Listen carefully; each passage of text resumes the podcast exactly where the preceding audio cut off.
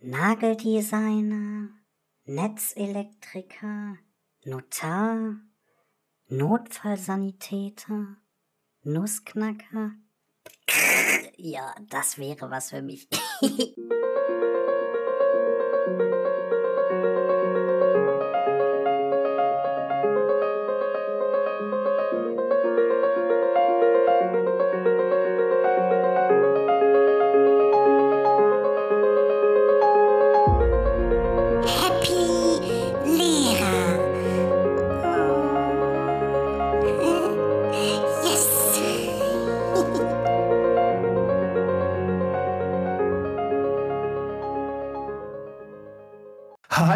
herzlich willkommen hier bei Happy Lehrer. Mein Name ist Simon Jacobi und ich bin Gesamtschullehrer. Lange haben wir in diesem Schuljahr gefeitet und geackert und jetzt sind wir auf der Zielgeraden. Mit dieser Folge fahren wir mit 180 km auf die Sommerferien zu. Schmiert euch mit Sonnencreme ein, haut euch in eure Hängematten und bestellt euch euren Lieblingscocktail. Auf geht's!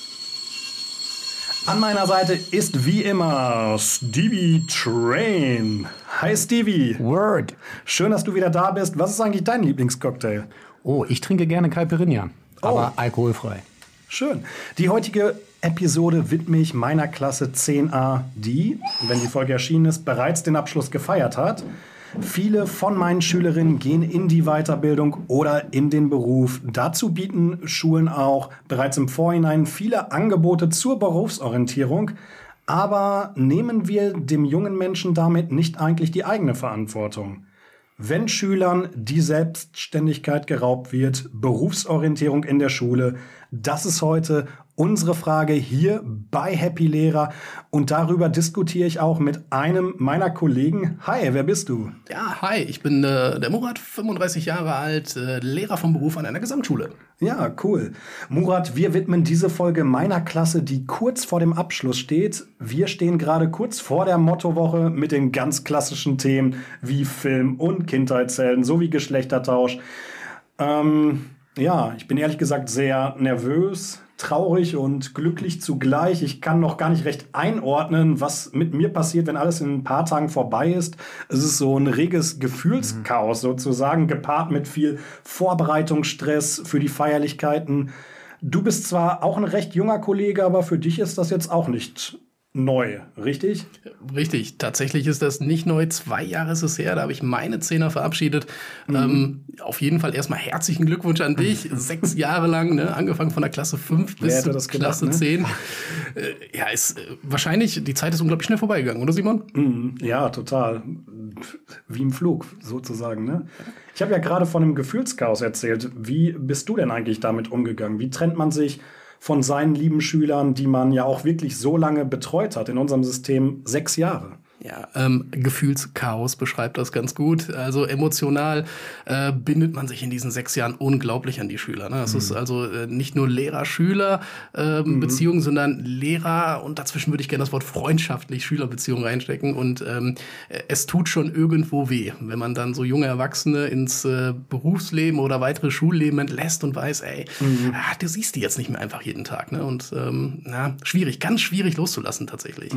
Ja, ab und zu habe ich auch das Gefühl, ich glaube, für meine Schüler ist es natürlich auch besser, dass sie mich nicht jeden Tag sehen müssen. ähm, aber wie ist das denn auch heutzutage? Hast du noch ab und zu Kontakt zu deinen Schülern jetzt, so, wo ein bisschen Abstand dazwischen gewachsen ist? Tatsächlich ja. Also ähm, von dem klassischen an der Supermarktkasse, ey, Herr Yildirim, wie geht's Ihnen? Ne? Und schauen Sie mal, was aus mir geworden ist. Und äh, bis hin zu, äh, wollen wir uns nicht ein oder zweimal im Jahr treffen. Tatsächlich haben wir das auch gemacht im Sommer cool. mal zum Grillen und ähm, dann tatsächlich auch ähm, äh, Richtung Weihnachten haben wir uns mal zusammen getroffen in einem Café. Also ähm, doch, ähm, ja, das, das kommt vor. Also das ist echt sehr schön, ne? wenn man die, die Leute dann auf der Straße sieht und die ans ansprechen einfach, ist, ist ein tolles Gefühl. Glaube ich. Ähm, wenn die Feierlichkeiten bald vorbei sind, gehen wir wieder in den ganz normalen Alltag. Ich bekomme übrigens eine ganz neue 5. Aber wie gehen denn die Wege der Schüler nun weiter? Ja, da gibt's ja, die Wege sind individuell. Ne? Also das äh, kann sein, dass der ein oder andere im Idealfall erstmal seinen Ausbildungsplatz gefunden hat, schon ein Jahr vorher, ne? und dann schon genau weiß, ey, im August oder September, wenn dann die Ausbildung starten nach den Sommerferien, ähm, bin ich im Berufsleben. Ähm, der andere sagt, ey, Schulsystem, ich will genau hier weiterbleiben, mein nächstes Ziel ist das Abitur. Den siehst du dann äh, sehr wahrscheinlich in einem Oberstufengebäude oder anderen Schulform mit weiterführender Schule dann dort wieder. Und der andere wird vielleicht ein soziales Jahr machen oder wird nochmal als Backpacker vielleicht ein Jahr lang unterwegs sein. Also es gibt da äh, tatsächlich viele Möglichkeiten. Ne? Die Wege gehen also in ganz verschiedene Richtungen und am Ende der Folge nach dem Outro nutze ich mein Format, mein Podcast zum ersten Mal, um meinen Schülern noch persönliche Worte mitzugeben. Softie. Berufsorientierung. Äh, was ist das? Ich sag mal so, bei der Berufsorientierung äh, geht es eigentlich darum, eine berufliche Perspektive bei den Schülern zu entwickeln. Ne? Da sehen wir uns als Lehrer nicht eher als der Berufsorientierer, sondern ich würde eher gerade sagen, als der Berufsbegleiter. Was ist der Unterschied? Ja, der, ich glaube, bei, Beruf, bei dem Begriff Berufsorientierung greifen wir zu sehr in die Entscheidung der Schülerinnen und Schüler ein. Also ich finde, der Begleiter an sich, das ist ja eigentlich auch das, was wir tun sollten und auch tun, ist, ähm, wir begleiten, wir helfen, wir unterstützen, Kompetenzen zu, ja, ich sag mal, zu entdecken, zu erfahren. Ich sag mal, wir geben das Handwerkzeug dazu, damit der Schüler sich selbst entscheiden kann und eine Perspektive entwickeln kann. Berufsorientierung greift einfach zu sehr schon in die Entscheidung mit hinein, finde ich. Und damit auch ein bisschen in unsere Episodenfrage, die wir uns heute vorgenommen haben. Dazu dann gleich später.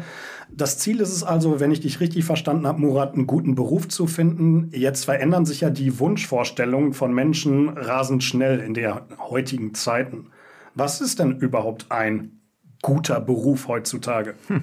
Ja, ähm, Gute ich finde find's gut, dass du das Wort ja, guter Beruf äh, so in Anführungsstriche gesetzt hast. Also ähm, äh, tatsächlich, es gibt nicht den guten Beruf oder sprechen wir mal von dem richtigen Beruf für den Schüler, den gibt es nicht. Aber gibt es Merkmale dafür? Ja, tatsächlich schon. Also ähm, es gibt Merkmale, um, sag ich mal, die passende, den passenden Beruf für sich zu finden. Das sind zum Beispiel Dinge wie passt das Einkommen? Ähm, ist der Beruf zum Beispiel so tauglich, dass ich sagen kann, ey, ich kann Beruf und Privates äh, unter ein Dach und Fach bringen? Die Frage ist an der Stelle immer, was ist wichtig für mich im Beruf, individuell? Das Einkommen, äh, Partizipation, das heißt, habe ich die Möglichkeit, auch mitzubestimmen in meinem Beruf oder wie wichtig sind mir Arbeitsinhalte? Ja? Oder wie wichtig ist mir die Arbeitsplatzsicherheit? Wie sieht das aus? Gibt es meinen Beruf vielleicht in 15, 20 Jahren noch? Ne? Die Frage muss jeder für sich individuell stellen und dann abwägen tatsächlich. Das ist das auch, was wir unseren Schülern beibringen, zu sagen, ey, setz dir Prioritäten und guck, welcher Beruf für dich passt und deine Wünsche erfüllt in dem Fall. Das heißt, ihr gebt die äußerlichen äh, Merkmale vor und sagt ihr, ihr, ähm, weiß nicht, ja genau, Motivation oder so hast du ja eben gesagt, oder beziehungsweise Partizipation. Und daran orientieren die sich dann. Genau, also wir geben so, dass ich mal das Hilfswerk mit, ähm, stell diese Fragen an den Beruf, ja, stell diese Fragen erstmal erstmal an dich, was ist dir wichtig, bring das in eine priorisierte Liste und guck dann mal, welcher Beruf dazu passen würde. Ja, vielleicht als Beispiel, wenn du sagst, ey, Vereinbarkeit von Beruf und Privaten ist mir wichtig und das Einkommen ist mir wichtig und du hast vielleicht vor, Pilot zu werden, dann wird das natürlich mit dem Einkommen vielleicht gut klappen, aber mit der Vereinbarkeit von Beruf und Familie vielleicht ein bisschen schwieriger. Wollte ich früher übrigens werden, Pilot. Oh, Stevie Pilot. Murat, einige meiner Schüler haben ihren Traumberuf äh, schon direkt in der siebten Klasse gewusst und das haben sie jetzt auch ganz konsequent umgesetzt. Wozu brauchen wir eigentlich Berufsorientierung, wenn ich es mal provokant fragen darf, überhaupt an Schulen? Also, wenn du den Fall hast, dass du den Siebtklässler schon da hast, wo du sagst, ey, ich weiß ganz genau, was ich machen will und sie können es mir, ich sag mal, nicht ausreden, was auf keinen Fall unser Ziel sein sollte, irgendeinen Beruf auszuwählen, dann geht es tatsächlich in der Berufsorientierung darum zu gucken, ey, wie kann ich das Beste aus dem rausholen, was ich habe. Ja, das, das kann sein, dass der Schüler schon eine klare Vorstellung hat von dem, was er machen möchte und wir sind dann als Berufsbegleiter da und unterstützen ihn dabei, das Maximum aus der Sache rauszuholen, sei es notentechnisch oder sei es vielleicht auch abschlusstechnisch, dass man gucken kann, ey, ne, wir schauen, dass du in dieser Schulzeit, die du bei uns bist, an ganz vielen Praktikas auch in dem Bereich teilnimmst, damit sich dein, das, was du gerne machen möchtest, auch verfestigt in dem Fall, ne? Und dass du zusätzlich dir vielleicht noch einen Plan B und vielleicht noch einen kleinen Plan C überlegen kannst, falls es nicht funktionieren sollte. Ne? Also diese Möglichkeiten würde ich bei einem Schüler machen, wo ich weiß, der weiß ganz genau, was er machen möchte. Okay, es geht also viel um Flexibilität.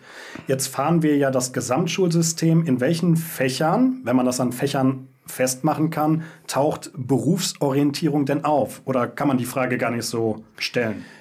Doch, kann man. Also ähm, tatsächlich ist es fächerübergreifend. Es gibt nicht das Fach, also es gibt nicht das Fach Berufsorientierung, wo man sagt, ey, ich widme mich dir wirklich, ich widme mich nicht nur dem, dass ich dir zeige, ey, wie kannst du den perfekten Beruf für dich finden, worauf sollst du achten, sondern es ist fächerübergreifend. Ähm, das fängt schon an in Klasse 5, also unabhängig von den Praktikas, ähm, damit, dass wir ganz normale Unterrichtsinhalte vermitteln und gucken, ey, sagen wir das Fach Englisch jetzt zum Beispiel, ähm, und ich merke, ey, der, der Schüler interessiert sich für die Sprache. Ne? Und vielleicht geht ja seine Berufswahl in diese Richtung, wo er diese Sprache auch aktiv nutzen kann.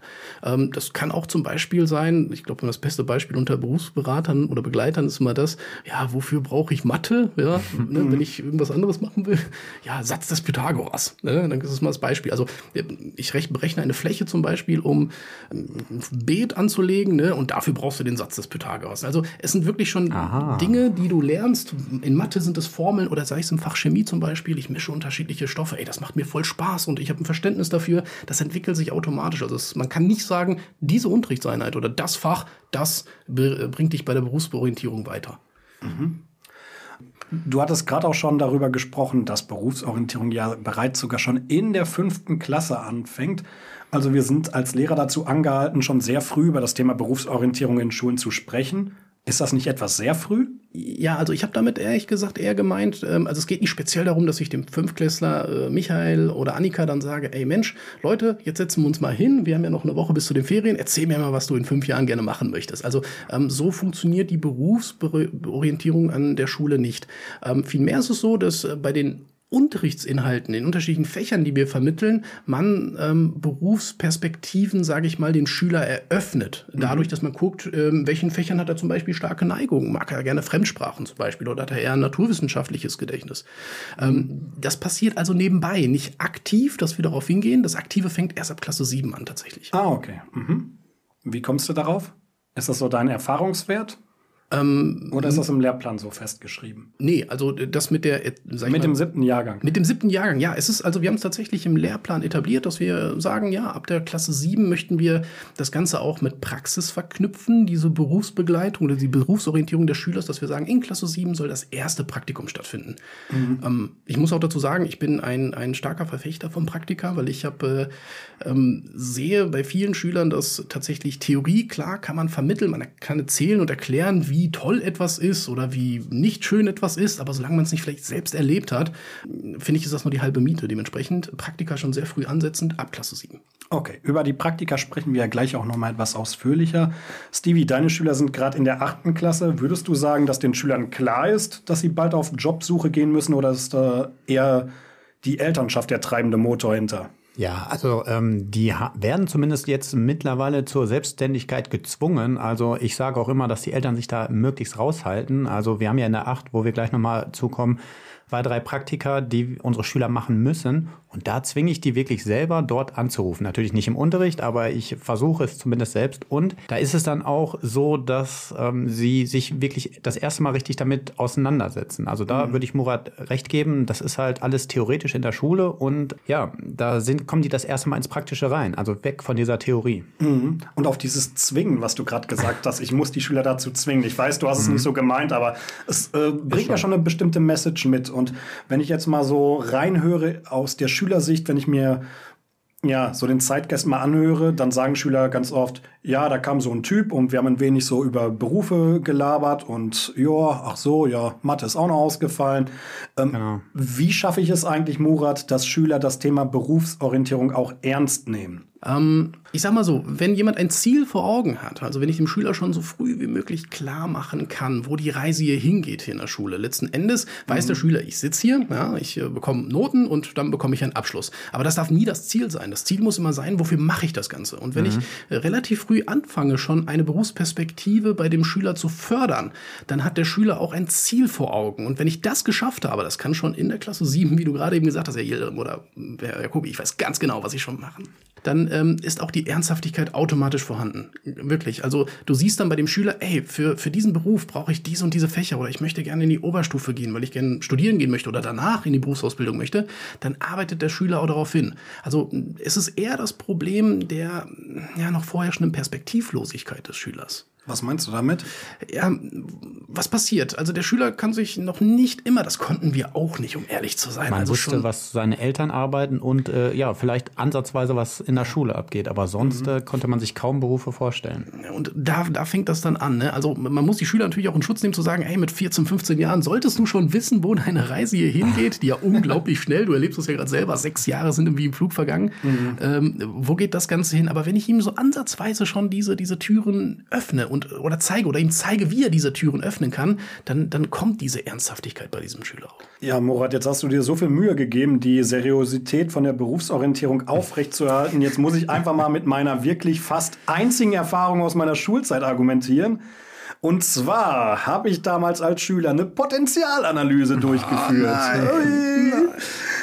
Ja, ich bin mir gerade unsicher, ob es damals schon so hieß. Da bin ich mir gerade unsicher. Aber sowas ähnliches war es. Bevor ich euch mit dem Ergebnis erheitere, würde ich dich gerne einmal äh, bitten, Murat, zu erklären, was ist überhaupt eine Potenzialanalyse? Also wie funktioniert die und was ist das Ziel davon? Ja, also ich, ich versuche das Lächeln oder das Grinsen aus dem Gesicht zu ziehen. Ähm, bleiben wir kurz noch seriös. Eine Potenzialanalyse. Also eine Potenzialanalyse findet an einem Tag einmal, nur einmal, ich betone die wirklich nur auf einmal im Leben eines Schülers statt, und zwar im Jahrgang 8. Mhm. Äh, bedeutet, äh, Schüler schafft, äh, die ganze Klasse geht an einen Ort, an einen außerschulischen Ort und bekommt dort eine Aufgabe gestellt. Bei dieser Aufgabe geht es dann darum, verschiedene Kompetenzen durch ähm, äußerliche Beobachter, also es sind im Raum bei den Schülern sind Beobachter mit dabei, die gucken, wie diese Schüler interagieren in dieser Gruppenarbeit. Ja. Ähm, danach äh, gibt es dann noch mal äh, einen Test am PC, wo so unterschiedliche äh, Kompetenzen abgefragt werden. Ja, und äh, das Ganze läuft dann darauf hinaus, dass am Ende, noch circa ein, zwei Wochen, dann äh, die Schüler mit einem Ergebnis konfrontiert werden, wo dann drin steht, ja, du, äh, du bist voll technisch begabt und äh, ja, du hast äh, einen grünen Daumen und äh, diese und diese Berufe kommen für dich in Frage, denn du hast Teamgeist bewiesen und du warst selbstständig und so weiter und so fort. Was sind da denn die Kriterien bei den Beobachtern? Halte ich fest, das wird uns gar nicht verraten als Lehrer. Aha. Also ja, wahrscheinlich, damit ihr die nicht irgendwie gezielt darauf vorbereitet. Aber ihr seht ja auch das Ergebnis. Ja, und ich, ich finde, also Simon hat es ja gerade schon eben angesprochen, ne, dass du da uns gleich erheitern wirst mit den Erfahrungen, die du gemacht hast. Also wenn ich äh, ähm, ja, wir sehen das Ergebnis und ähm, auf gut Deutsch nicht immer passt das Ergebnis Arsch auf Eimer. Ne? Also, es ist, also wo ich mir denke, nein, das ist nicht der Schüler, ich kenne ihn seit drei Jahren. Aber warte mal, habt ihr zwei das damals eigentlich auch gemacht? Ich, Wisst ihr noch, was bei euch rauskam? Also ich, ich glaube, ich hätte Gärtner werden sollen oder so. Ich habe keine Ahnung. Also ich, ich nee, weiß Gärtner? ich nicht mehr. Weiß Geil. Ich, ich, irgendwas sowas war das mal. Irgend, irgendwas mit Naturwissenschaftliches, meine ich, war das bei mir. Ich erinnere mich nicht. ja, ich weiß auch nicht mehr den genauen Berufsnamen. Ich weiß noch, dass mir das auch extra eine äh, Lehrerin äh, erklärt hatte. Bei mir kam irgendwie sowas wie Stadt- oder Museumsführer raus. Oh, stark. Aber auch schon sehr speziell. Also Ja. so speziell sind diese Meine. Damen und Herren, sehen Sie sich dieses atemberaubende Werk von Van Gogh an. Sehen Sie nur, wie er die Farben einsetzt. Ja, original. Und einen Hauch von Romantik schafft. Hatte sie etwa recht? also du bist ein Multitalent, äh, Simon, deswegen traue ich dir alles zu. Aber, ich kann mir wirklich überhaupt keine Jahreszahlen merken, deswegen weiß ich nicht, wie das dabei rausgekommen wäre. Ähm, ja, wie speziell sind die denn da? Also bei dem Beruf, was ist denn der abgefahrenste Beruf, den ein Schüler von dir machen sollte, werden sollte? Du meinst als Berufswunsch des Schülers? Nee, was die Potenzialanalyse ausgespuckt hat. Ähm, so genau sind die da nicht. Weißt du, da steht dann drin etwas mit Computern, etwas mit Technik und dann ist das abgestuft von oben nach unten hin. Und ganz unten steht dann irgendwas Medizinisches zum Beispiel. Ah, okay. Und wie viele Kriterien sind das? Also, oder beziehungsweise wie viele Berufsgruppen? Oh, das, also es müssten mehr als zehn sein, meine ich. Also ich habe eine halbe DIN A4-Seite vor Kopf tatsächlich in Erinnerung. Ähm, ist jetzt auch schon drei Jahre bei meinen Herren etwa. Ja. Also mein Eindruck bei meinen Schülern vor wenigen Jahren, als die los waren, war übrigens so, dass ich so das Gefühl hatte, ja, die fanden die Potenzialanalyse recht gut und die hat Spaß gemacht. Aber die Auswertung durch die hohe Erwartungshaltung, die die dann hatten, die hat die eher enttäuscht. Weil die jetzt was viel Besseres einfach erwartet haben, nachdem das so viel gebraucht Also viel hat. spezieller. Ja, ich, ich, also für die Schüler ist das auf jeden Fall Abwechslung. Ne? Ein Tag aus der Schule raus, man wird mit dem Bus dahin gefahren ne? und hat dann mal ähm, die Abwechslung, sage ich mal, vom Schulalltag auf jeden Fall. Ähm, aber wenn man das Ganze mal so kritisch betrachtet, eine Potenzial, ich stelle mir mal die Situation vor, dass äh, Markus Top-Schüler ist, äh, ein Teamplayer ist, so wie ich ihn kenne, ne? und an dem Tag ist er jetzt krank. So, jetzt, jetzt geht er dahin zur Potenzialanalyse, ne? äh, sitzt die ganze Zeit in der Ecke, weil er Bauchschmerzen hat, äh, spricht nicht mit, macht nicht mit, kann nicht mitmachen und am Ende kommt raus, ja, also du bist total unselbstständig, ne? kannst nicht mit anderen arbeiten. Du solltest also, Lehrer werden. Also, ähm, ne, und dann kommt, kommt so ein Ergebnis raus und der, er hat keinen Referenzwert. Ne? Also es ist nicht so, dass man sagt, ey, ja, wir machen das jedes Jahr einmal und gucken uns die Entwicklung an, ne? Und am Ende wird Markus tatsächlich Lehrer, was er nicht wollte.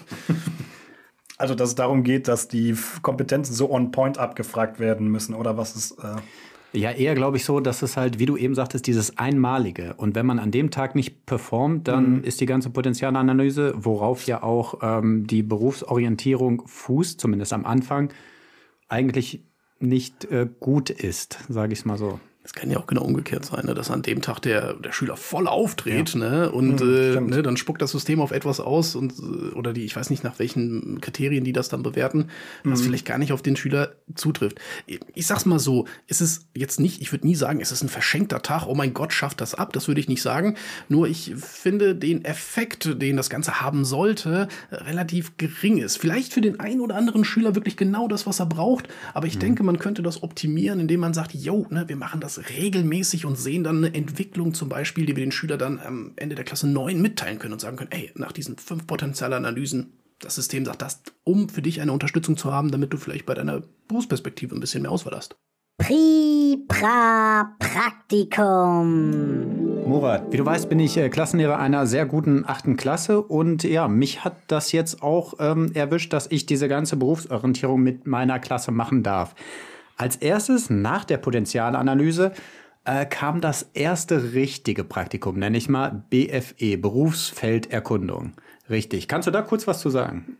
Ja, das äh, BFE, eine Berufsfelderkundung, ist äh, dreitägig. Das hat man dir mhm. mitgeteilt auf jeden Fall. Ne? Also drei Tage lang wirst du deine Schüler vermissen, denn sie werden im Idealfall drei Tage lang in einem Betrieb sein. Ähm, der Unterschied oder der Schwerpunkt bei einer Berufsfelderkundung im Gegensatz zu einem, ich sag mal, normalen Praktikum ist der, dass der Schüler in dem Betrieb ähm, drei unterschiedliche Bereiche kennenlernen soll. Ich sag Hast mal ein Beispiel? Ja. ja, gerne. Also Beispiel wäre zum Beispiel ein Autohaus, ein klassisches, äh, wo der Schüler einmal als Automobilkaufmann, sag ich mal, beim Infopoint oder beim Gebrauchtwagen- oder Neuwagenbereich einmal schnuppert. Ähm, dann einen Tag lang im Lager zum Beispiel, Einkauf von unterschiedlichen ähm, Kfz-Teilen, sage ich mal, und mhm. einen Tag in der Werkstatt. Also Berufsfelderkundung mhm. im Sinne, in einem Betrieb unterschiedliche Bereiche kennenlernen, wenn der Betrieb das natürlich auch hergibt. Wollte ich fragen, wie realistisch ist das? Du hast ja jetzt ein bisschen Berufsberatungserfahrung. Das ist tatsächlich von Betrieb zu Betrieb unterschiedlich häufig ermöglichen die Betriebe das tatsächlich auch, ne? dass man die Möglichkeit hat zu sagen, ey, ich bin auch mal einen Tag lang mit dem da zusammen. Mhm. Ähm, also das hält sich so ein bisschen in der Waage. Ne? Mhm. Wenn dem Schüler natürlich nur das Schrauben an Fahrzeugen interessiert, ne, dann bleibt er auch drei Tage mhm. dann in der Werkstatt. Also sind die da auch ein bisschen zumindest von der Entscheidung äh, selbstständig? Ja. ja, also wir empfehlen es, weil es wirklich eine Berufsfelderkundung ist. Das wissen auch die Betriebe, die versuchen das auch wirklich zu ermöglichen. Es ist ja natürlich nicht immer einfach ähm, zu sagen, ja, ne, wir haben auch die Leute dafür, wo wir den Schüler dann oder den Praktikanten Praktikanten dann drei Tage an drei unterschiedlichen Orten im Betrieb mitnehmen.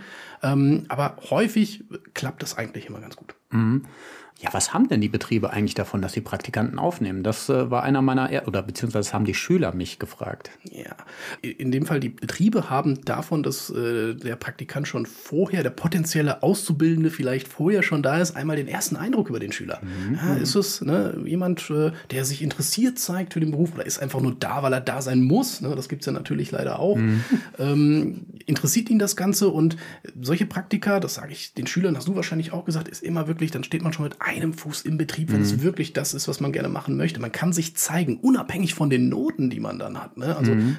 häufig ist es ja so, dass tatsächlich, wenn ich mich irgendwo bewerbe, ich mein Zeugnis erst vorschicke und dann schon ja, eine Vorauswahl eingetroffen wird von den Betrieben und der Schüler gar nicht die Möglichkeit hat, auch tolle Kompetenzen, die er hat, zu zeigen, unabhängig von den Noten. Mhm, absolut. Ja, da hatte ich auf jeden Fall auch Diskussionen mit meinen Schülern, ähm, was ähm, generell am Anfang, was Praktika überhaupt bringen. Und äh, da kam sowas auf jeden Fall auch von den Schülern sogar. Ähm, also ich, äh, wie du hörst, diskutiere ich ganz gerne mit meinen Schülern oder die Schüler diskutieren zumindest gerne. Ein äh, weiterer Diskussionspunkt war der Boys and Girls Day. Also ganz, ähm, als ich das schon an die Tafel geschrieben habe, kam schon die Frage, ist das überhaupt noch zeitgemäß? Gibt es noch Frauenberufe, gibt es noch Männerberufe? Man muss ja dazu sagen, Boys and Girls Day, also erstmal ja auf deine Frage. Ich finde das noch sehr zeitgemäß. Erklär erstmal, was der Boys and Girls Day überhaupt ist, bevor wir da jetzt reinsteigen. Ja, also der Boys and Girls Day findet einmal im Jahr statt. Ähm, bei dem Boys and Girls Day geht es darum, dass man über Geschlechter, Geschlechterklischees hinweg sein Berufswahlspektrum erweitert. Ich, mhm. äh, also übersetzt heißt das eigentlich, ey, du gehst in einen Beruf, also, ne, der Michael geht in einen Beruf, wo überwiegend Frauen drin arbeiten und äh, die Nora geht in einen Berufsbereich hinein, wo überwiegend Männer drin arbeiten. Einfach mal wirklich Geschlechter getrennt das Ganze mal zu gucken oder geschlechterübergreifend mal, um Klischees aus dem Weg zu räumen. Ja, es gibt auch die super Kfz-Mechatronikerin und es gibt auch den super Krankenpfleger. Mhm. Ja. Ähm, dafür ist dieser Tag da und ich finde ihn gerade in unserer Zeit tatsächlich äh, doch sehr, sehr sinnvoll noch. Mhm. Das sehe ich nicht so. Also ich finde, äh, dieser Boys and Girls Day, der wühlt für mich auch viele Stereotype auf, die es eigentlich in der Gesellschaft kaum mehr gibt. Und ich bin froh, dass es die nicht mehr gibt. Ich meine, mir ist klar, ich habe das auch verstanden und ich verstehe auch die positive Botschaft daran, dass man äh, Berufe durchlässiger für alle Geschlechter machen möchte und dass es darum geht, klischeefrei zu denken.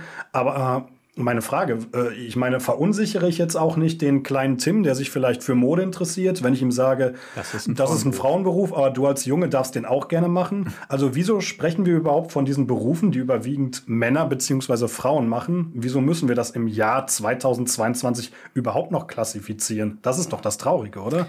Ja, gerade deswegen, weil das immer noch klassifiziert wird in der Gesellschaft. Mhm. Ne? Und ähm, ich, ich gebe dir recht, aus der Perspektive das zu sehen, ne? der kleine Tim, ne? ich nehme ihm da vielleicht eine Illusion oder einen Wunsch, aber genau auch umgekehrt, der ähm, Tim, der sich vielleicht gar nicht traut, mal was, ich nenne es mal typisch Frauenberuf zu machen und jetzt die Chance bekommt, gezwungenermaßen, sage ich mal, ne? weil mhm. er muss an dem Tag ja teilnehmen, ähm, einfach mal unabhängig vielleicht von den Meinungen seiner Mitschüler, ey, ich muss das ja machen und jetzt habe ich die Möglichkeit, da reinzuschnuppern. Mhm. Ja, ähm, ist auf jeden Fall, also wurde bei mir in der Klasse auch sehr kontrovers diskutiert. Ähm, da ging es natürlich erstmal, was sind überhaupt äh, Frauenberufe, was sind Männerberufe und auch da wurde drüber diskutiert. Also wo zieht man denn als äh, Lehrer die Grenze? Sag doch mal einen Beruf, den eine Frau oder ein Mädchen machen wollte, wo ihr aber gesagt habt, das ist kein typischer Männerberuf. Bei diesem Boys and Girls Day gab es sowas überhaupt?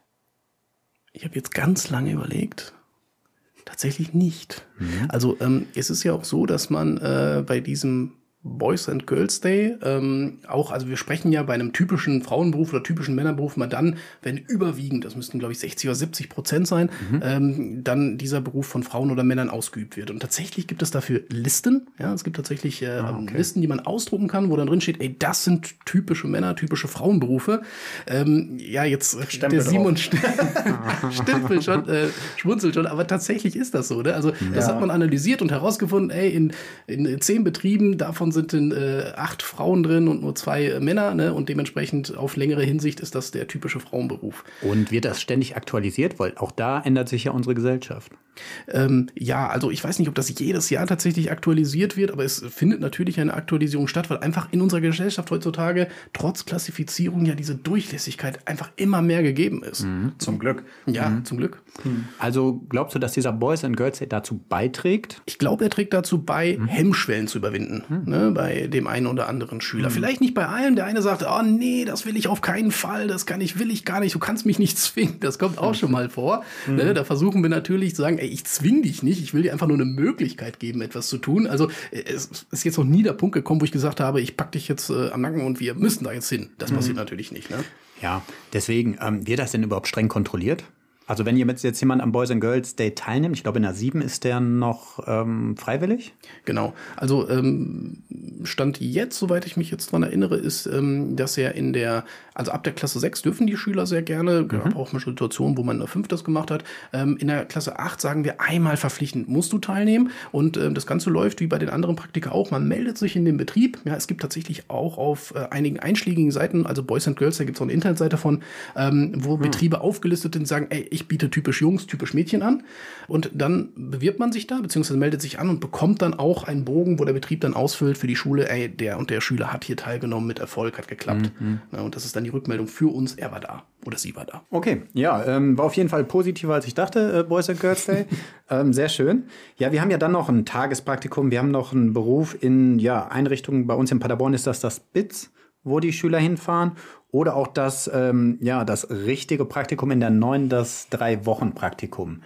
Das heißt, wir werden ja schon, wir haben ja schon relativ viele. Gibt es da eins, was du vielleicht nicht als so sinnvoll betrachtet? Darf ich das, dich das so direkt fragen? Ja, gerne. Ich antworte auch sehr direkt. Ich habe ja schon am Anfang mal gesagt, so, also ich bin ein Verfechter von Praxis, ne? weil nur dann habe ich das Gefühl, ähm, dass, äh, ähm, sag ich mal, der potenzielle Berufswähler dann auch erkennt, ey, ist es das, was ich machen möchte? Ich sag meinen Schülern auch immer, ey Leute, es gibt kein schlechtes Praktikum. Mhm. Ja, das heißt, ich habe natürlich auch Situationen, der Schüler war drei Wochen da, hat vielleicht nach zwei Wochen abgebrochen oder war im dreitägigen Praktikum, kommt zurück, sagt, ey Mensch, äh, das war voll scheiße, hat mir überhaupt nicht gefallen. Da sage ich, ey super, dann ist das doch schon mal gut, dann weißt du im Vorfeld, dass du keinen drei Jahres Ausbildungsvertrag in dieser Berufsbranche unterschreiben wirst. Also ist das auch wieder eine positive Erfahrung. Ne? Und ich weiß, ey, das gehört nicht in mein Berufsspektrum. Ich kann mich noch daran erinnern, dass ich mal ein Praktikum in der Grundschule gemacht habe. Und es ist genau diese Erfahrung herausgekommen, die du gesagt hast. Es war sehr viel Geschrei, sehr viel Singen, sehr viel äh, Basteln. Also eigentlich das, was wir hier im Podcast eigentlich jeden Tag machen. Aber in der Schule hatte ich dazu keine Lust. Und ich kann das nur so bestätigen, wie du gesagt hast. Also ich fand das schon gewinnbringend, definitiv. Ja. Ja, genau. Also das ist ja auch eher, dass man, oder beziehungsweise ich höre das oft, dass man, dass Schüler dann auch wissen, was sie nicht werden wollen. Und auch das ist ja wirklich äh, von Vorteil. Auf jeden Fall. Also ähm, wenn man sich mal anguckt, die äh, Statistiken dazu, wie viele Ausbildungsabbrüche oder auch Studienabbrüche es gibt, weil sie einfach merken, ey, äh, ist doch nicht nach zwei Jahren das, was ich machen möchte, dann lieber tatsächlich im Vorfeld schon das Ganze dann so aussortieren. Ja. Ja, ich habe noch eine, äh, ja, ich sag mal ein Gedankenkonstrukt, äh, vielleicht auch ein bisschen abstrakt jetzt. Also du musst das jetzt erstellen, nicht ich. Okay. Wie würde das aussehen, wenn du jetzt wirklich mal ein von der Schulleitung den Auftrag bekommen würdest, erstell mal ein Praktikum. Wie würde das aussehen? Also es ist ja natürlich immer so eine Sache. Man hat eine gesetzliche Vorgabe, wo drin steht, ey, so viel Unterrichtsverpflichtung hat der Schüler. Er muss eine bestimmte Unterrichtszahl am Ende seiner Klasse 10 erreichen. Ähm, wenn ich daran schrauben dürfte und könnte, weil ich merke, dass zum Beispiel Praktika dem Schüler XY oder Schülerin mehr bringt als vielleicht jetzt gerade das Fach Naturwissenschaften, wo er drin sitzt, oder das Fach Kunst, ne, und er viel lieber gerade im Betrieb wäre und gerne arbeiten würde, würde ich tatsächlich die Anzahl der Praktika weit erhöhen. Also nicht nur diese ein, drei, drei Wochen, sondern wirklich gucken, dass man da mehr dran denken kann. Und das Ideale wäre tatsächlich zu sagen, ey, weißt du was, in der Klasse 9 oder Klasse 10, je nachdem, wie gesagt, unabhängig davon, was mal gesetzlich vorgegeben ist an Lernstoff, zu sagen, ey, es gibt ein ein Jahr begleitendes Praktikum. Ja, das kann sein, dass man sagt, ey, einen Tag in der Woche, so ich mal so ein bisschen wie eine duale Ausbildung, wenn ihr so möchtet, ja, dass der Schüler dann tatsächlich auch eine bestimmte Zeit begleitend im Schuljahr im Praktikum ist. Also nicht nur dieses ähm, punktuelle, jetzt einmal drei Wochen, dann nochmal drei Tage, sondern wirklich begleitend an dem teilnehmend. Also ist das auf jeden Fall viel individueller, würdest du das gestalten. Also ähm, natürlich viel mehr auf den Schüler zugerichtet. Wenn das für den ist, würdest du anbieten, du kannst jetzt ein Jahrespraktikum machen.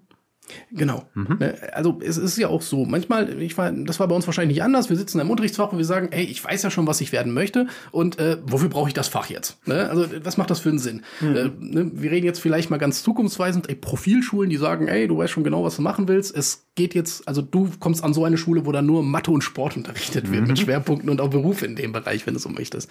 Hier wäre tatsächlich die Möglichkeit zu sagen, ey, ich pack viel mehr Praxis mit rein, weil letzten Endes, ähm, also dieser, dieser Schulweg von sechs Jahren ist ja nichts anderes als eine Zwischenstation auf einer, ich nenne es mal Zugreise des Schülers oder der Schülerin, wo dann am Ende gesagt wird, so, ich habe dir jetzt das Werkzeug an die Hand gegeben und du guckst, was du jetzt aus dem Ganzen machst mit deinem Leben. Ja, weil unsere, ich sag mal, unser ja, so traurig das ist, Simon, du merkst das jetzt wahrscheinlich auch selber, wenn du deine Zehner verabschiedest. Unser Geltungsbereich endet hier an der Stelle, ja. Also wir verlassen die Region, Preisregion B und der Schüler zieht weiter und ich bin am gleichen Ort und kann ihn jetzt nicht mehr unterstützen. Und ähm, da ist es natürlich dann wichtig zu sagen, ey, ich verknüpfe wirklich so viel Berufserfahrung für den Schüler mit der Schule, wie ich nur kann als Schule.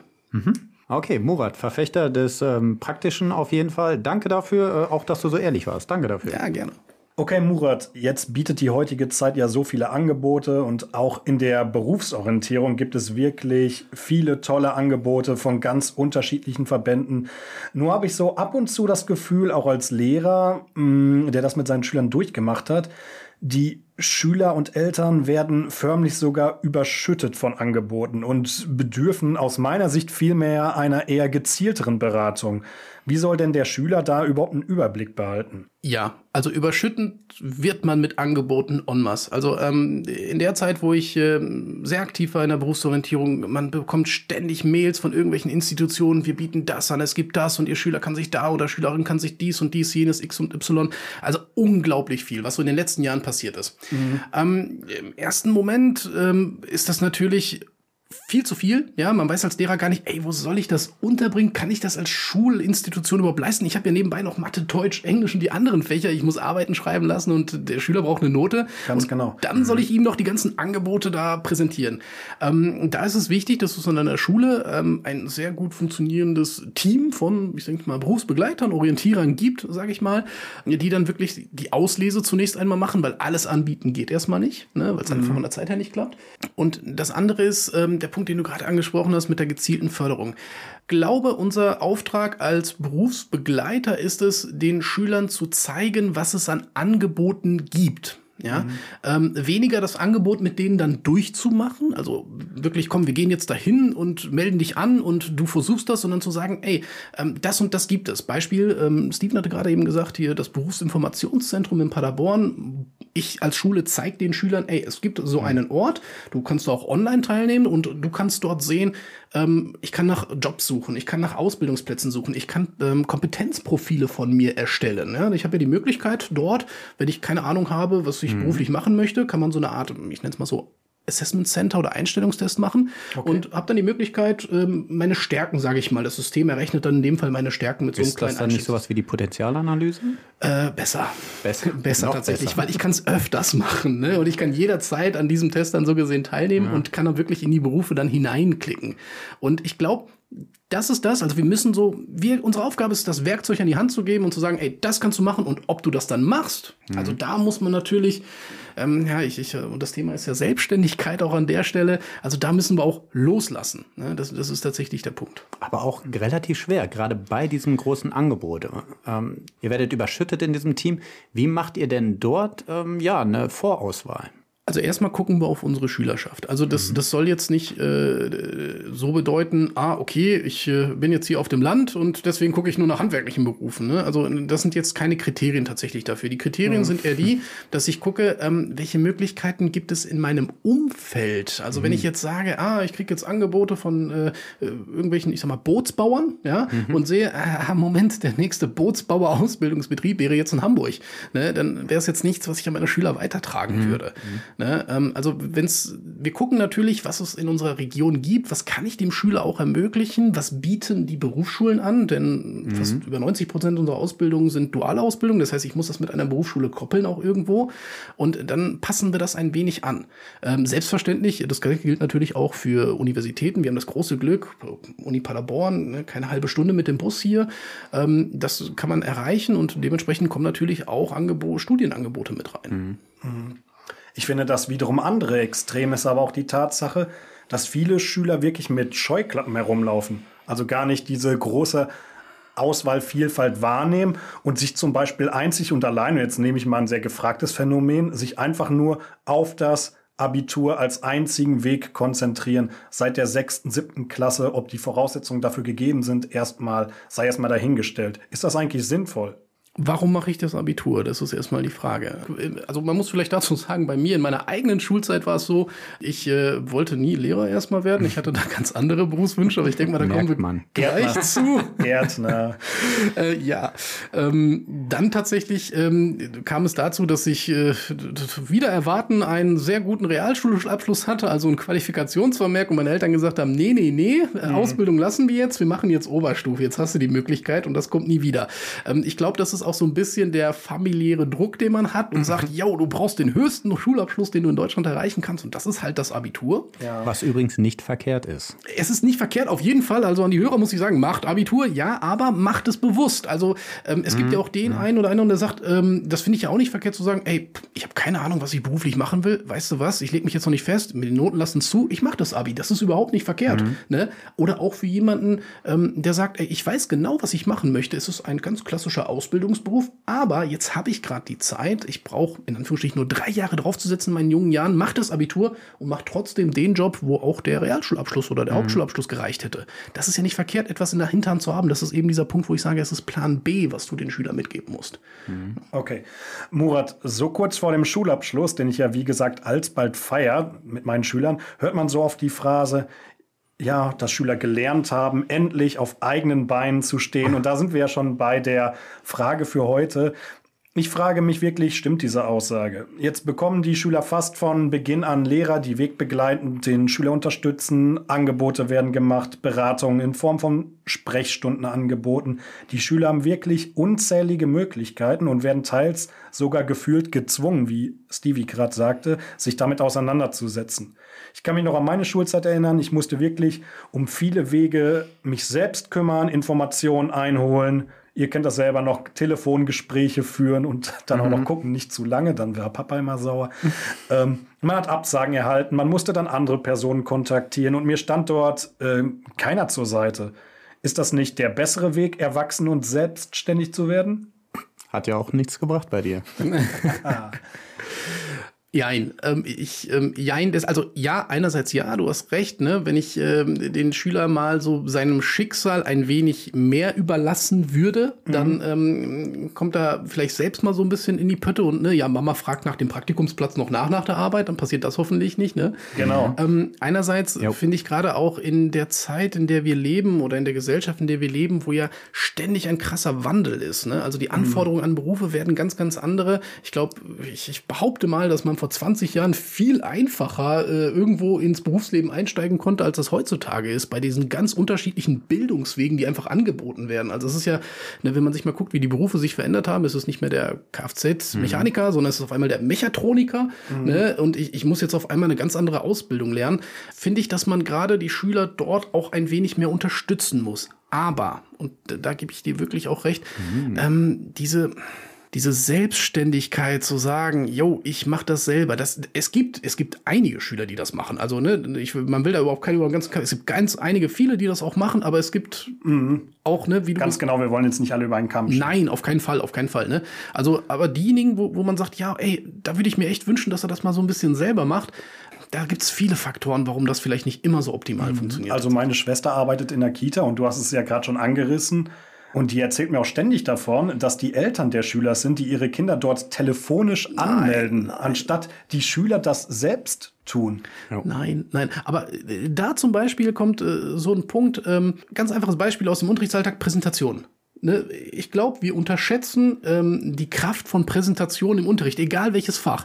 Denn die Schüler haben häufig immer die Hemmungen, vor jemanden oder jemandem etwas zu präsentieren oder zu sagen. Und dann kommt eben das, oh, ich soll jetzt eine wildfremde Person anrufen. Im Idealfall sage ich sogar, geh lieber in den Betrieb hin, das ist einfacher als zu telefonieren. Äh, und, und dann soll ich mich äh, persönlich dort vorstellen. Oh mein Gott, ne, das ist die erste Hürde. Ja, und kann wir- ich nicht eine WhatsApp schreiben? geht das nicht eben mal so, ne? Oder kann ich nicht einen Brief durch den Briefschlitz werfen? Also tatsächlich gerade auch zum Beispiel Präsentation im Unterricht vor der Klasse. Ne? Wie oft haben wir die Möglichkeit, wo der Schüler sagt so, "N- nee, kann ich das nicht vom Platz aus, ne? Oder nee, ich will das nicht vortragen. Das hat nichts damit zu tun, dass das vielleicht schlecht ist, was er gemacht hat. Ganz im Gegenteil, es ist sehr gut. Aber diese Hemmung zu sagen, ich stelle mich vor die anderen und das ist etwas, was man in der Schule lernen kann. Da kommt diese Selbstständigkeit ins Spiel, was wir durch diese Unterrichtsformen, die wir beibringen, sage ich mal, zeigen könnten, äh, zeigen wollen auch, um einfach diesen Schritt in das Berufsleben auch einfacher zu machen. Ja, ich meine, an dieser Stelle wird ja jetzt auch unser Verantwortungsbereich eigentlich aufhören, ne?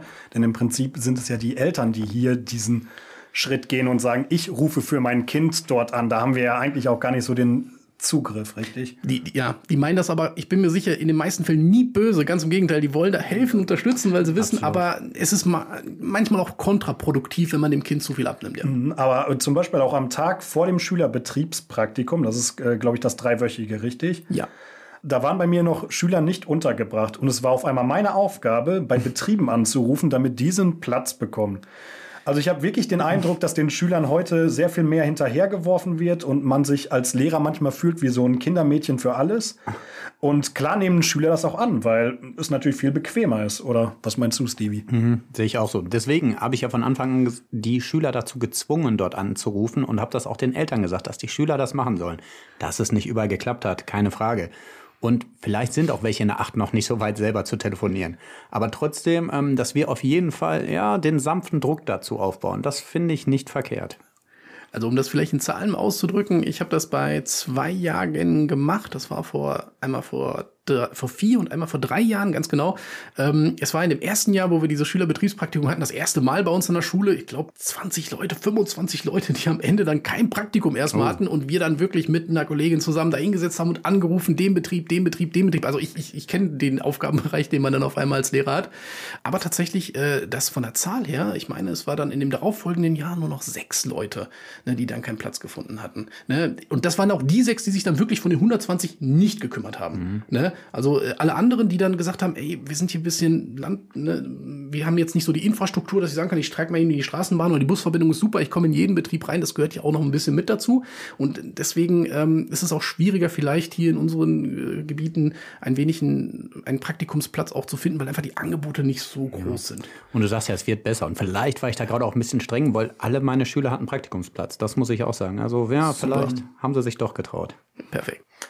Ich meine, ich glaube, das ist vielleicht auch eine Systemfrage und bezieht sich gar nicht auch nur auf das Thema Berufsorientierung, wenn es um das Thema Selbstständigkeit geht. Ich finde, mhm. nur da kommt es halt besonders zum Vorschein, weil es ja bei der Berufsorientierung gerade darum geht, dass wir den Schüler in die Selbstständigkeit entlassen. Und deswegen finde ich es dort immer einen sehr, sehr kritischen Punkt, dass man dort ja eigentlich dort gegenarbeiten muss. Und ich sehe, dass die Schüler Unterstützung brauchen und das empfinde ich auch gar nicht als negativ. Mhm. Mir fehlt einfach zu oft der Gedanke, dass Schüler selbst sich für ihren eigenen Werdegang einsetzen. Und umso mehr ich dem Schüler ihr Arbeit abnehme, umso weniger wird diesem begreiflich, dass er selbst derjenige ist, der das Schiff steuert, oder? Wenn man das jetzt mit der Zeit in unserer Schulzeit ein wenig vergleicht, ähm, ja, aber ich, ich bin auch immer noch der Ansicht, dass die Gegebenheiten einfach vor 20 Jahren, sage ich mal, andere waren als heute. Also ähm, ich habe, ich weiß nicht, wie es bei euch war, ich hatte noch die Situation, ich kam nach Hause, es war jemand immer zu Hause. Ja, stimmt. Der, der immer, also entweder, äh, es gab immer warmes Mittagessen, es gab immer jemanden, der meine Hausaufgaben mit kontrolliert hat, jeden Elternbrief mit mir durchgesehen hat ähm, und da die Unterstützung auch da war. Ne? Und jetzt ist vieles, sage ich mal, der Schule aufgelagert. Ne? Man darf auch nicht vergessen, Ganztag bedeutet, ich bin ja den, mhm. ne, von morgens 8 bis 16 Uhr hier und hier muss ich auch fast jede Möglichkeit dem Schüler bieten. Auch das Anrufen von Betrieben, weil es nach 16 Uhr ja gar nicht mehr möglich wäre, ah, zum Beispiel. Oder auch das nach Recherchieren nach Betrieben. Mhm. Ne? Ähm, weil ich komme nach Hause, ich bin vielleicht noch in einem Sportverein, fahre mit dem Bus zurück, dann bin ich um 18 Uhr zu Hause und dann noch hinsetzen, irgendwelche Betriebe, die vielleicht noch aufhaben oder nicht, zu erreichen, ist schwierig. Ne? Und ich sehe da unsere Aufgabe als ganz Ganztagsschule tatsächlich auch ähm, etwas zu etablieren, wo der Schüler, sei es so eine Art äh, Berufsorientierungsbüro, ne, auch die Möglichkeit hat, selbstständig dann, wenn es vor Ort das geben würde, ein Ort, wo Telefone stehen, Rechner stehen und der Schüler sagt, ey, hier hast du die Möglichkeit, dich um deinen Praktikumsplatz zu kümmern und nicht nur zu Hause abends vom Handy aus und du guckst und siehst, ah, die Betriebe haben schon zu. Mhm. Ja, also wie oft hatte ich schon die Situation, dass der Schüler gesagt hat, hier kann ich mal rausgehen und einmal anrufen eben im Betrieb, weil die jetzt nur gerade aufhaben oder mir gesagt haben, ich soll jetzt anrufen. Mhm. Ja. Hm, ja, in die Richtung habe ich auch noch gar nicht gedacht. Ja, da öffnest du mir ein bisschen die Augen, muss ich wirklich sagen. Gut, gut, dann bin ich nicht mehr ganz so streng zu meinen Schülern. Vielen Dank für das Gespräch, Murat und Stevie. Und nun erklimmen wir den lang ersehnten Gipfel des Gesprächs. Wir spielen Pleiten, Pech und Potenzialanalyse. Auf geht's. Stevie und Murat, ihr wärt beide sehr gute Berufsberater geworden. Das weiß ich und das werde ich nun beweisen. Murat, wie würde denn die Potenzialanalyse für unseren Stevie aussehen? Ja, ähm, also, äh, lieber Steven, wenn ich mir mal so deinen Werdegang ansehe und hm. die Zeit, die wir uns überkennen, ähm, du bist ja sprachlich begabt, das Aha. ist schon mal sehr, sehr gut. Du hast mir auch gerade schon bewiesen, dass du muskulös bist. Mhm. Das passt auch schon ganz gut. Du hast ein freundliches Lächeln oh. und bist sehr gerne aktiv. Mhm. Perfekt. Ich lade dich ein als Animateur äh, in Antalya im TUI Resort oh. and Spa. Äh, dort die ja, Gäste äh, aus unterschiedlichen Nationalitäten und mit deiner englischen Fachkenntnis äh, bist du da super aufgehoben und kannst die Leute dort sehr wahrscheinlich oh. top bespaßen. Gar nicht verkehrt. Ich habe ja eben schon gesagt, äh, Caipirinha, alkoholfrei, Sonne. Oh, herrlich. danke, danke. Ja, ich freue mich drauf. Ja, Murat, äh, wenn ich dich anschaue und auch meine Erfahrungen mit dir, habe ich mir äh, oder komme ich auf zwei Berufe. Also er, erstmal hm, deine offene Art, dass du auch immer freundlich bist. Ich fange jetzt mit dem Netten an. Ne? Ja, ähm, äh, das ist auf jeden Fall etwas. Ähm, du bist sehr hilfsbereit und ich würde für dich, ich hoffe, ich sage es jetzt ähm, politisch korrekt, Stewardess, gibt es auch was Männliches? Der Steward wäre Der es. in dem Steward, Fall. sorry, ja, und das auch noch als, Ja. äh, ne? Das wäre mir also, davor eingefallen. Der Geil. Steward und vor allem, ey, deinen Rollkoffer hast du ja auch immer dabei. Also das passt eigentlich perfekt. Ja, ich, ich muss dich leider enttäuschen. Meine, Oh. Mein Hüftumfang äh, passt nicht bei einer ganz normalen Boeing 737. Also das, das wird nicht klappen tatsächlich. Ah, also werde ich dich dann nicht im äh, TUI Resort sehen. Ah, also schade. Die wäre doch bestimmt mit einberechnet, oder nicht? Ja. ich muss tatsächlich die Gänge immer seitwärts gehen, wenn ich äh, durch die Massen im Flugzeug vorne auf die Toilette möchte. Murat, dann, dann würde ich das zweite sagen. Also ähm, Ja. Glückskeksautor. Und äh, zwar deshalb, wir ähm, hatten ja auch schon mal eine Busaufsicht morgens zusammen und ähm, Einige? Ja, und äh, ja, bei Lehrern ist das so, die reden oft gern und teilen sich auch oft gern ihre Probleme. Und ähm, du hast einmal gesagt, sieh es mal so. Wenn das das Schlimmste ist, was dir diese Woche passiert ist, hast du ab jetzt eine Hammerwoche vor dir. Und ich, ich finde, also wenn ich im, ähm, im Restaurant sitzen würde und das in einem Glückskeks lesen würde, herrlich. Äh, das wäre was für dich. Perfekt. Äh, Also der Antrag ist raus. Ich sehe mich voll in diesem Job. Ja, Potenzial hast du. Geschenke? Oh, ich liebe Geschenke. Ich habe euch was mitgebracht, was schon über zehn Jahre her ist. Ich zeige euch das mal und beschreibe jetzt auch einmal, was hier abgebildet ist. Ähm, ihr seht hier eine Karikatur von mir selbst. Ähm, die habe nicht ich gezeichnet, sondern ein sehr begnadeter und begabter äh, Kunstlehrer an meiner Ausbildungsschule in Duisburg. Dort hatte ich mein Referendariat gemacht. Und ähm, ja, er hat mich auf jeden Fall von all meinen Schokoladenseiten getroffen. Also ihr seht, äh, die Glatze glänzt hier. Ne? Hat er richtig cool gemacht. Ähm, der Bart war damals so ein bisschen kürzer, ne? Und ja, das, äh, ich sag mal so, rundlich, markant, kantig hat er mich hier gezeichnet, finde ich. ja, aber er hat mich super getroffen. Also tatsächlich äh, sah ich ein bisschen biederer aus in der Zeit mit Pullover und Ich würde dich jetzt äh, auf jeden Fall erkennen. So sehr hast du dich gar nicht verändert. Ja, oh, gut, gut, super. Ich, obwohl ich weiß nicht, ob das jetzt ein Kompliment war oder nicht. Aber hattet ihr damals auch schon Tablets da an der Schule? ähm, ich hatte tatsächlich noch von meiner Studienzeit so ein 10 Zoll Netbook von Samsung. Ah, ähm, ja. Das soll das darstellen in dem Fall. Und ich war immer ah, PowerPoint-Präsentation und Vorbereitung. Das war schon damals so ein bisschen mein Steckenpferd. Wir sind hier Happy Lehrer und äh, das war tatsächlich eine echt happy Zeit. Äh, ich habe nur sehr, sehr gute Erinnerungen an meine Referendariatzeit. Und ähm, dieses Bild und diese Karikatur soll das Ganze nochmal widerspiegeln. Eine schöne Folge geht dem Ende entgegen. Murat, es hat mir sehr viel Spaß gemacht. Ich hoffe, wir werden dich auch eines Tages wiedersehen. Mit dieser Folge endet auch unser Schuljahr. Murat, beschreibe in drei Worten dein Fazit dieses Schuljahrs. sehr abwechslungsreich und das ist ein Wort. Ähm, endlich fertig, auch ein Wort. Und nächstes Jahr wird alles besser, das war das dritte Wort. Stevie? Bald sind Ferien.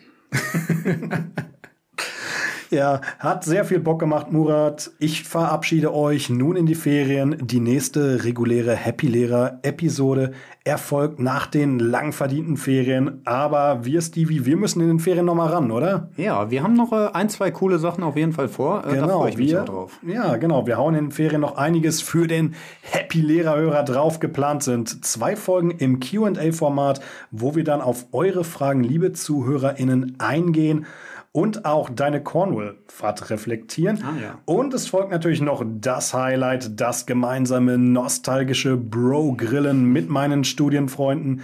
Da könnt ihr ganz entspannt den Kopf ausschalten und euch einfach wohlfühlen. Und wenn euch dieser Podcast gefällt, würden wir uns sehr über eine positive Bewertung bei Spotify freuen. Bis dahin, erholt euch gut und schöne Ferien. Schöne Ferien. Genießt die Ferien.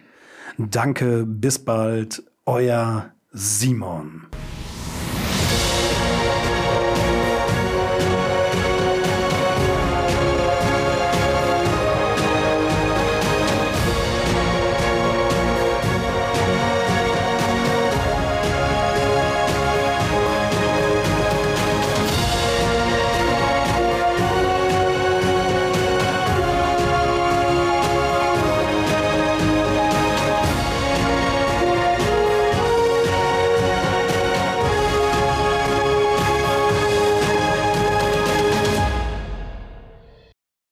Liebe Schüler, jetzt ist es wirklich soweit. Heute ist der Tag, an dem wir Goodbye sagen. Ganze sechs Jahre hab ich mit euch ausgehalten, ganze sechs Jahre habt ihr mit mir ausgehalten. Sechs Jahre, die unterschiedlicher nicht hätten sein können. In der fünf war ich noch gar nicht euer Klassenlehrer. Aber das war auch gar nicht so schlimm, denn trotz allem waren wir schon hier ein sehr gutes Team. Alles war sehr entspannt. Wir hatten viele Unterrichtsstunden gemeinsam und fanden Spaß daran, uns ständig zu sehen, uns kennenzulernen, uns im Miteinander wohlzufühlen. In der 6 wurde ich dann endlich euer Klassenlehrer, jener, der am Ende des Tages die meiste Zeit für euch zuständig sein würde. Auf einige Vorkommnisse mussten nun ernste Gespräche und Sanktionen erfolgen, und die Lockerheit ging uns ein wenig verloren zugegeben. Und meine gute Laune und Stimmung verblasste in manchen Phasen leider zu oft, da ich mir das hin und wieder auftretende Fehlverhalten leider zu sehr selbst zu Herzen nahm und manchmal auch den Fokus dafür verlor, dass der Großteil der Klasse eigentlich sehr gut funktionierte. Wir wurden älter und verloren nie den Bezug zueinander. Wir kannten uns mittlerweile gut und haben uns aneinander gewohnt. Als in der Klasse auf einmal die Schule durch Corona geschlossen wurde, begann eine Zeit der Ungewissheit für alle. Eine Ungewissheit, die teils heute noch da ist, aber mit der wir irgendwie gelernt haben, umzugehen. Einige von euch hatten Probleme mit dem Distanzunterricht, ob es die fehlende Kontrolle von Lehrern war oder das fehlende technische Equipment. Die Zeit verging wie im Flug. Die Klassenlehrer an meiner Seite änderten sich von Schuljahr zu Schuljahr, und als wir uns wiedersahen, hattet ihr euch sehr stark verändert. Nicht nur die Maske, auch seid ihr älter und reifer geworden. Das war zumindest das Erste, was mir aufgefallen war. Statt mich zu ärgern, hattet ihr auf einmal viel mehr Interesse an Jungs oder Mädels. Durch die zunehmende Differenzierung, zum Beispiel im Fach Deutsch, hatte ich nun auch auf einige Schüler sehr viel weniger Einfluss. Einige sah ich wirklich nur noch flüchtig auf dem Flur. Nett und höflich waren wir weiterhin. Aber ihr hattet nun teilweise andere Lehrer, die euren Unterrichtsalltag bestimmten. In diesem Schuljahr, in der 10, war es ein ständiges Antreiben zum Arbeiten. Schließlich ging es um alles. Einige von euch werden im Nachhinein sagen, das wäre gar nicht nötig gewesen. Jedoch sehen wir am Ende, dass es sich gelohnt hat. Voller Stolz wart ihr, als ihr vor wenigen Tagen euer Abschlusszeugnis in den Händen hieltet. Viele von euch haben hart gearbeitet und das erreicht, was ihr auch angestrebt habt. Und das mit zusätzlich wirklich tollen Noten. Das macht mich als Lehrer sehr stolz. Warum ich euch als Klasse so geschätzt habe? Trotz der Faulheit und Disziplinlosigkeit, die in jeder Klasse hin und wieder mal vorkommt. Trotz der Tatsache, dass einige von euch schon aufstöhnten, wenn ich mit bösem Blick die Klasse betreten musste. Ihr wart von Anfang an eine sehr tolerante Klasse. Wir hatten Schüler, die spezielle Hilfe brauchten, und das war jedem von euch von Anfang an klar und kein Grund, diese Kinder auszugrenzen. Viele von euch haben sogar geholfen. Vor allem habt ihr damit geholfen, diesen Schülern Mut zuzusprechen, damit für diese erfahrbar wird, dass sie auch was leisten können. Und das taten sie. Einige der Förderschüler wuchsen in den Jahren über sich hinaus und waren euch gleich. Unterschiede unsichtbar. Die Folge ein vergleichbarer Schulabschluss. Außerdem, ich bin ein Lehrer des Dramas und des Entertainments. Ich liebe die Bühne und das Aufregende. Unzählige Aktionen, die anderen Klassen verwehrt blieben, haben wir miteinander gelebt. Nicht alle davon waren übrigens mit der Schulleitung abgesprochen, aber wir lieben nun mal die Spontanität. Einiges war auch wirklich peinlich, selbst wenn mir zugegeben wenig peinlich war. Es war mir eine Freude, euch einige Special Moments zu schenken. Es waren auch Special Moments für mich selbst. Während ich selbst also eher extrovertiert war, zeichnete euch als Klasse auch viel Bodenständigkeit und Gelassenheit aus. Während auf der Abschlussfahrt die Eltern einiger Klassen Horrorszenarien an die Wand malten aufgrund von Insekten in der Unterkunft, wart ihr dagegen ruhig und cool und habt mit eurem Verhalten dafür gesorgt, dass wir eben uns nicht von diesem Drama anstecken lassen, sondern eine tolle Fahrt erleben durften. Unvergessen bleibt vor allem mein gefeierter Geburtstag mit euch in einer gemütlichen Bar Münchens und der spätere Abstecher. Auch das gemeinsame Bowling-Abenteuer bleibt mir wohl in Erinnerung und macht mich stolz, zumal ich an dem Tag zum Glück so gut wie nie war und mich nicht blamiert habe. Ich hoffe, dass ihr euch in Zukunft hin und wieder bei mir melden werdet. Viel Erfolg auf eurem weiteren Weg, folgt eurem Herzen, euer Herr Jacobi. thank you